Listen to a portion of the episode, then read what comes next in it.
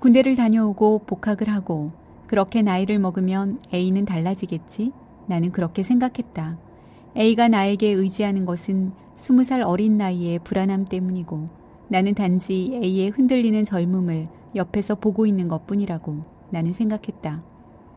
A가 군대에서 보내는 편지를 일주일에 한 통씩 꼬박꼬박 보내는 편지를 받으면서도 A의 나에 대한 마음이 언제까지나 지속되리라고는 생각하지 않았다.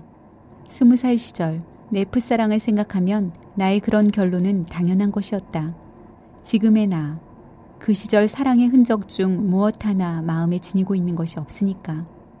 깨끗이 잊었다면 거짓말이겠지만 적어도 사랑이라 믿었던 그 감정은 오래전에 사라졌다. 나는 A의 제대 날짜를 정확하게 알지 못했다. A가 일러주지 않았기 때문이다. 그래서 A가 제대한 날 내게 전화를 걸어 서울에 도착했다고 말했을 때도 휴가를 얻어 나온 줄로만 알았다. 그런데 알고 보니 A는 집에도 들르지 않고 내게로 곧장 온 것이었다. 전화는 드렸니? 나는 A를 서둘러 집으로 돌려보낼 작정이었다. 그래서 차를 가지고 A가 있는 곳으로 갔다. 전화 드렸어요. 지금 아무도 안 계세요. 그러니까 나랑 조금만 놀아줘요. A가 하하하 웃었다. 오랜만에 듣는 A의 웃음소리에 믿을 수 없을 정도로 기분이 좋아졌다. 어서 와. 진심으로 나는 A를 환영했다. 어디 가고 싶니? 먹고 싶은 건? 강을 보고 싶어요. 나는 한강으로 차를 몰았다. 기분이 어때? 누나가 요즘 어떤 음악을 듣는지 궁금해요. A는 내 질문에 대답하지 않고 차 안 여기저기 널려 있는 CD를 살펴보았다. A가 고른 것은 팻 메슨이었다. 누나, 요즘 재즈를 듣나 봐요. 재즈까진 아니야. 나는 웃었다. 아직도 내게 재즈는 어려워. 나는 강 가까이 차를 세우고 창을 모두 열고 볼륨을 높였다. 팻 메스니의 음악이 흐르는 사이 A가 들릴 듯 말 듯하게 중얼거렸다. 누나, 다시 만나게 되어서 얼마나 기쁜지 몰라요. 나는 그 말을 듣지 못한 척 했다. A는 학교 앞 버스 정류장에 서 있다. 나는 버스 안에서 벌써 A를 알아본다. 어디를 가나 눈에 띄는 아이다. A의 귀는 헤드폰으로 덮여 있고 A의 입은 무슨 노래인가를 따라 부르고 있는 중이다. 기분이 좋아 보인다. 내가 탄 버스가 도착하자 A는 헤드폰을 벗고 조금 앞쪽으로 나온다. 그리고 금방 나를 발견한다. 오래 기다렸니? 음악 들었어요. A는 싱그럽게 웃으며 헤드폰을 툭툭 친다. 무슨 음악이냐고 묻지도 않는데 A는 헤드폰의 한쪽 끝을 내 귀에 살짝 댄다. 그린데이구나. 나도 기분이 좋아진다. A가 좋아하는 것은 이렇게 밝고 신나고 단순하고 분명한 것이다. A 역시 밝고 신나고 단순하고 분명한 아이다. 나를 제외한 세상의 모든 사람들은 A를 그런 아이로 알고 있다. A에게서 어둡고 우울하고 복잡하고 혼란스러운 것을 끌어내는 사람은 나다.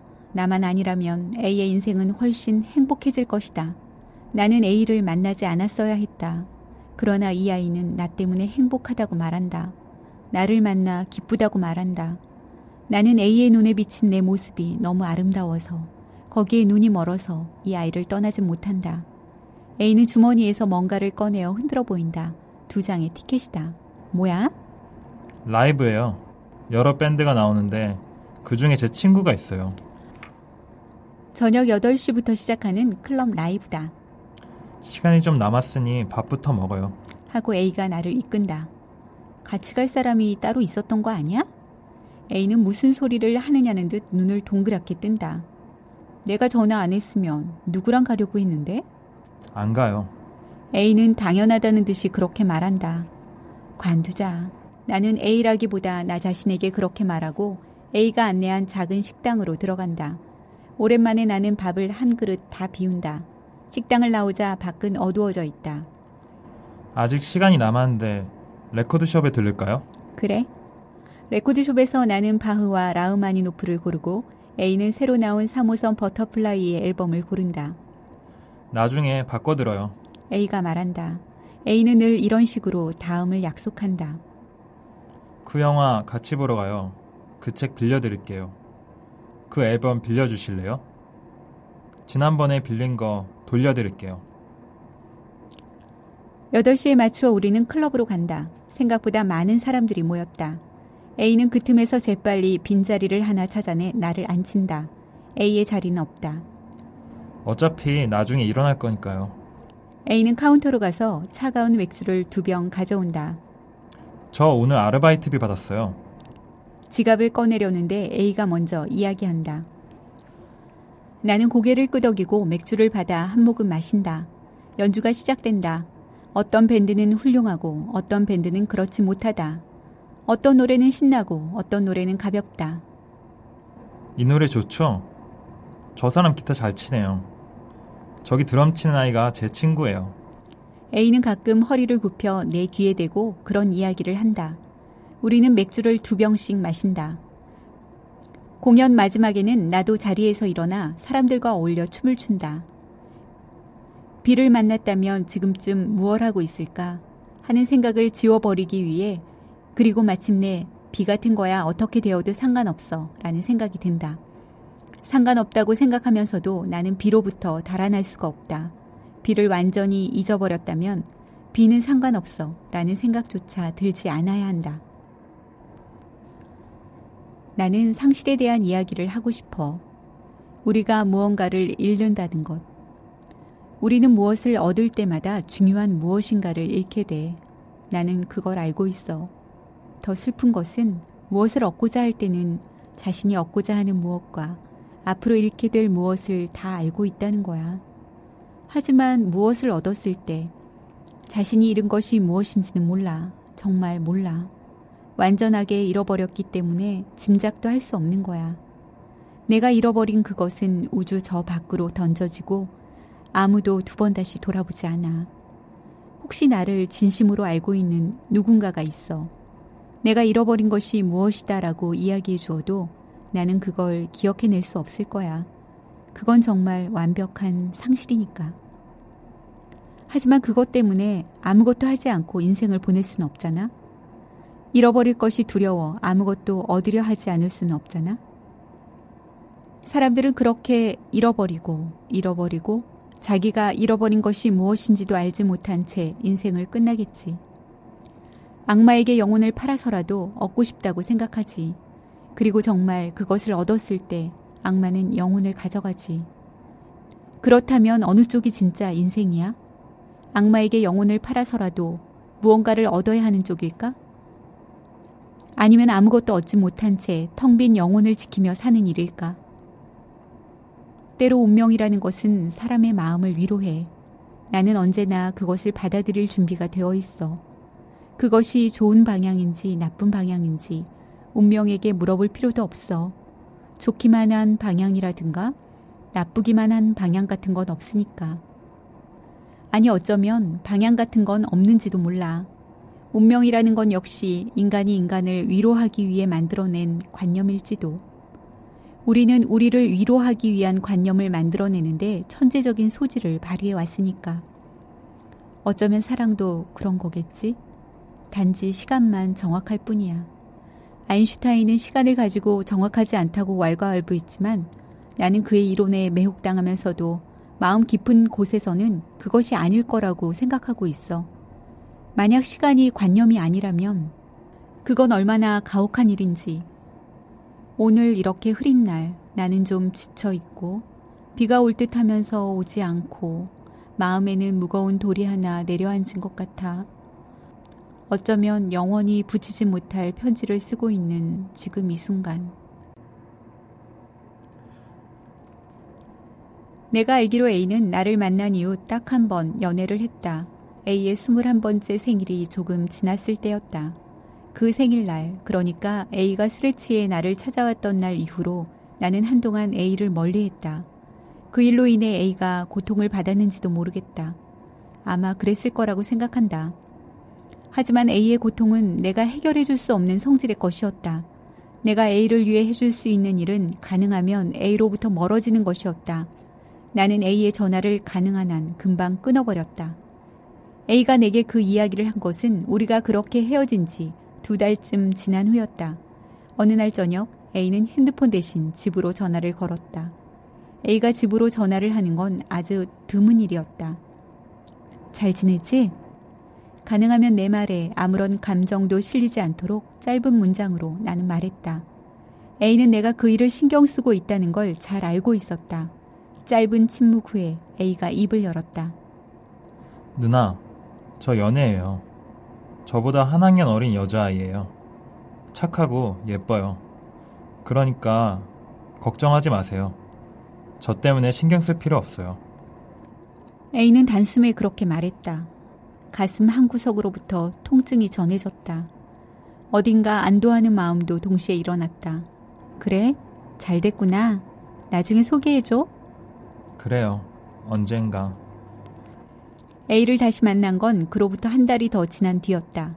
그건 우연이었다. 꼭 보고 싶은 영화가 있어서라기보다 그저 혼자 있는 밤이 견디기 힘들어서 나는 심야 영화를 보러 갔다. A는 작고 귀엽고 예쁜 여자아이와 같이 있었다. 나와 마주친 A는 몹시 당황했다. 오랜만이네. 네가 이야기한 여자친구구나. 내가 먼저 A에게 말을 걸었다. 안녕하세요. A의 여자친구는 얌전하게 내게 인사했다. 그리고 수줍은 듯 A의 팔을 잡고 A의 뒤쪽으로 한 걸음 물러섰다. 혼자 오셨어요? A가 입을 열었다. 나는 대답을 않고 그냥 웃었다. 우린 아 이해랑 저는 영화를 보고 나오던 참이에요. 그래 어서 가. 나중에 보자. 나는 A의 등을 떠밀고 혼자 영화관으로 들어섰다. 영화는 재미가 없었다. 영화가 끝나고 사람들이 모두 자리에서 빠져나갈 때까지 나는 자리에 앉아 있었다. 그대로 그곳에서 잠들고 싶었다. 하지만 그건 불가능한 일이다. 나는 무거운 몸을 일으켜 천천히 밖으로 걸어 나갔다. 사람들은 이미 뿔뿔이 흩어져 그들의 집으로 돌아간 듯 했다. 아무도 없었다. 어두웠다. 그때 누군가 내 팔을 잡았다. A였다. 난 별로 놀라지 않았다. 어쩌면 내 의식의 한 부분은 A가 나를 기다리고 있을지도 모른다는 생각을 하고 있었을 것이다. 그 아이는? 갔어요. A는 슬퍼 보였다. A는 누구에게나 상처를 줄 수 있는 아이가 아니다. 거짓말을 할 수 있는 아이도 아니다. 아마 그 여자아이에게 뭔가 서투른 거짓말을 하고 먼저 보내버렸겠지? 데려다 줬어야지. 여기서 안 말아요. 내가 영화 볼 동안 뭐 했어? 그냥 바보같이. 그날 A는 그 여자아이 대신 나를 집까지 바래다 주었다. 나는 하나도 기쁘지도 않았다. A와 함께 있으면 나는 나쁜 사람이 되어버린다. 상처를 주고 기다리게 하고 거짓말을 하게 한다. 그렇게 해놓고 난 내 생각만 한다. 최악이다. 우리는 땀을 흠뻑 흘렸다. A와 나는 땀도 식힐 겸 귓가에서 아직 웅웅거리는 소리도 식힐 겸 작은 놀이터에 앉아 있다. 자정을 넘긴 놀이터에는 몇 쌍의 연인들과 술에 취한 사람들이 제각각 벤치를 차지하고 있다. A는 잠깐만요. 하더니 가까운 편의점으로 뛰어가서 뭔가를 사온다. 내가 좋아하는 음료수, 종이컵 두 개, 그리고 와인 한 병. 누나 와인 좋아하잖아요. 그래도 카페 같은 데서는 비싸서 못 사드려요. A는 우선 음료수를 내게 건네주고 스위스 나이프를 꺼내어 와인을 따서 종이컵에 조심스럽게 따른다. 우리는 종이컵으로 건배한다. 그리 훌륭한 와인은 아니지만 기분 좋은 향기가 노곤한 몸속으로 순식간에 파고든다. 재밌었지? 말해놓고 나는 굳이 A의 대답을 기다리지 않는다. A는 가방을 뒤지고 있다. CD 플레이어를 찾아 새로운 CD를 넣고 내게 헤드폰을 씌워주고 플레이 버튼을 누른다. 캐논이구나. 캐논이 끝나고 또 캐논이 흐른다. 그것이 끝나면 또 다른 캐논이 흐른다. 연주자만 다를 뿐 CD 한 장이 모두 파헬벨의 캐논으로 채워져 있다. 캐논 속에는 시간의 흐름이 없다. 모든 것은 끝에서 시작되고 시작되는 곳에서 끝난다. 만나는 곳에 이별이 있고 이별은 만남을 포옹한다. 원인과 결과는 반드시 일치하지 않는다. 희망이 슬프고 절망이 차라리 기쁘다. 나는 가만히 앉아 A가 들려주는 캐논들을 끝까지 듣는다. A는 내 곁에 앉아 어딘가 먼 곳을 바라보다가 가끔 나를 향해 빙긋 웃는다. 새벽이다. 우리는 오래전에 말을 잃었다. 이런 곳에서 이런 기분으로 할 수 있는 이야기가 A와 나 사이에는 존재하지 않는다. 사소한 화제를 입에 올리기에 이 공기는 지나치게 단단하다. 농담이나 주고받을 만큼 말랑말랑한 공기가 아닌 것이다. 심각한 이야기도 금물이다. A와 나 사이의 심각한 이야기. 그것이 어떤 종류의 것인지는 우리 둘 다 잘 알고 있다. 이야기를 해서 해결될 일이 아니다. 뒤적거려서 나아질 일이 아니다. 그건 상처에 소금을 뿌리는 것과 마찬가지. 두 사람 모두에게 상처만 남길 뿐이다. 물론 나보다 A에게 깊은 상처를 남기겠지. 나는 왜 이 아이에게 이렇게 수없이 상처를 주고 있는 걸까? 이런 상처, 저런 상처. 모든 종류의 상처를 골고루 퍼부으면서 나는 왜 이렇게 태연히 이 아이 옆에 앉아 있는 건가? 이 아이는 왜 나를 떠나지 않는 걸까? 내가 자신을 행복하게 해주지 못한다는 걸 너무나 잘 알고 있으면서 갑자기 걷잡을 수 없는 분노와 슬픔이 나를 통과한다. 그 격렬한 감정이 지나가자 내 이성은 이제 지쳤다는 듯이 마지막 잡고 있던 끈을 놓아버린다. 나는 A의 한쪽 어깨에 얼굴을 묻는다. 움찔 하고 A는 놀란다. 곧 A의 튼튼하고 따뜻한 손이 나의 다른 쪽 어깨를 감싼다. 나는 몸을 빼내는 대신 얼굴을 조금 든다. A의 입술이 내 입술에 닿는다. 이런 키스는 한 번도 해본 적이 없다. 만약 이 세상 어딘가에 완벽한 사랑이 있고 그 완벽한 사랑이 나를 끌어안아 입을 맞춘다면 이런 느낌이 들까? 그러나 그 완벽한 사랑과 키스하는 순간 이 세계는 끝난다. 모든 것은 사라진다. 찢어진다. 파멸한다. 나는 A의 품에 안기어 세계의 끝에서 울리는 그 목소리를 듣는다. 안녕, A.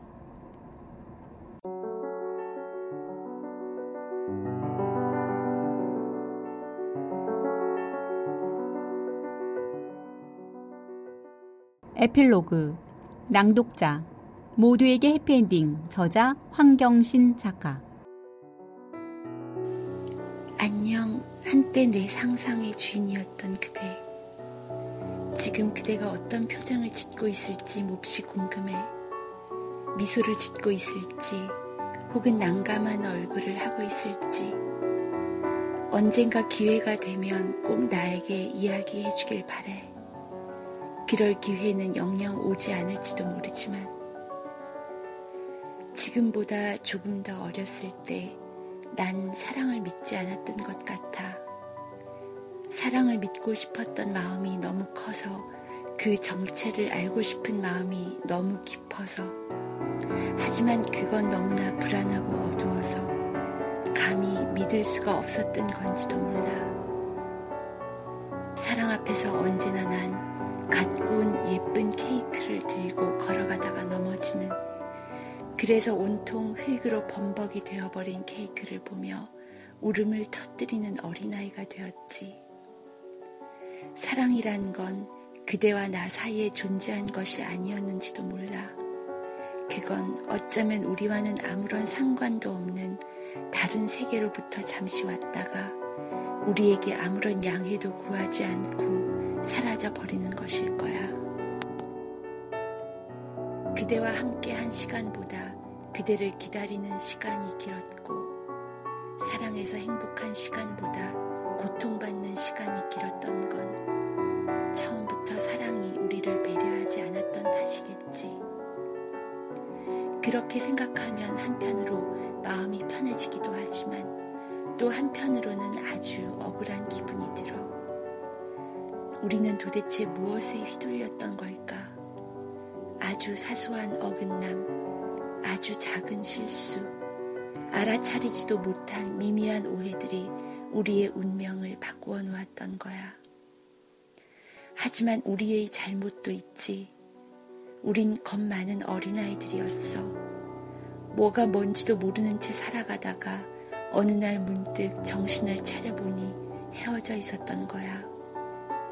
다시는 만날 수 없는 사람이 되어 있었던 거야. 언젠가 내 마음을 지니고 있었던 그대. 변명 같지만 그대가 지배했던 내 기억들이 더 이상 아프지 않게 되었을 때 나는 이야기를 만들어내기 시작했어. 이것 봐. 난 이제 과거형을 쓰고 있잖아.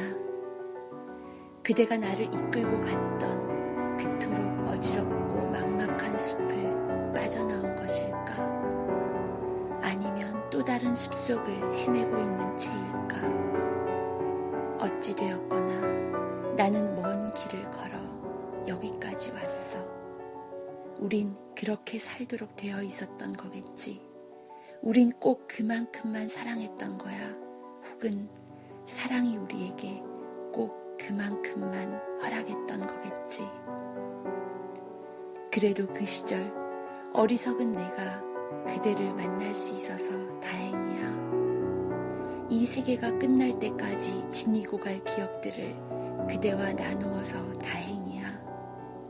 혹시 내가 또 다른 이야기들을 만들어내더라도 우리의 이야기만은 쓰지 않겠다고 약속할게. 적어도 내가 살아있는 동안에는 그대가 숨 쉬고 있는 동안에는 끝낼 수가 없는 이야기니까. 끝내지 못한 이야기를 쓸 수는 없으니까. 그러니 그대는 마음을 놓아도 좋아. 그냥 미소 지어도 좋아. 우리가 소중하게 들고 가던 케이크는 부서져 버렸지만 악마에게 영혼을 판다 해도 다시 돌이킬 수는 없지만 그래도 괜찮았잖아.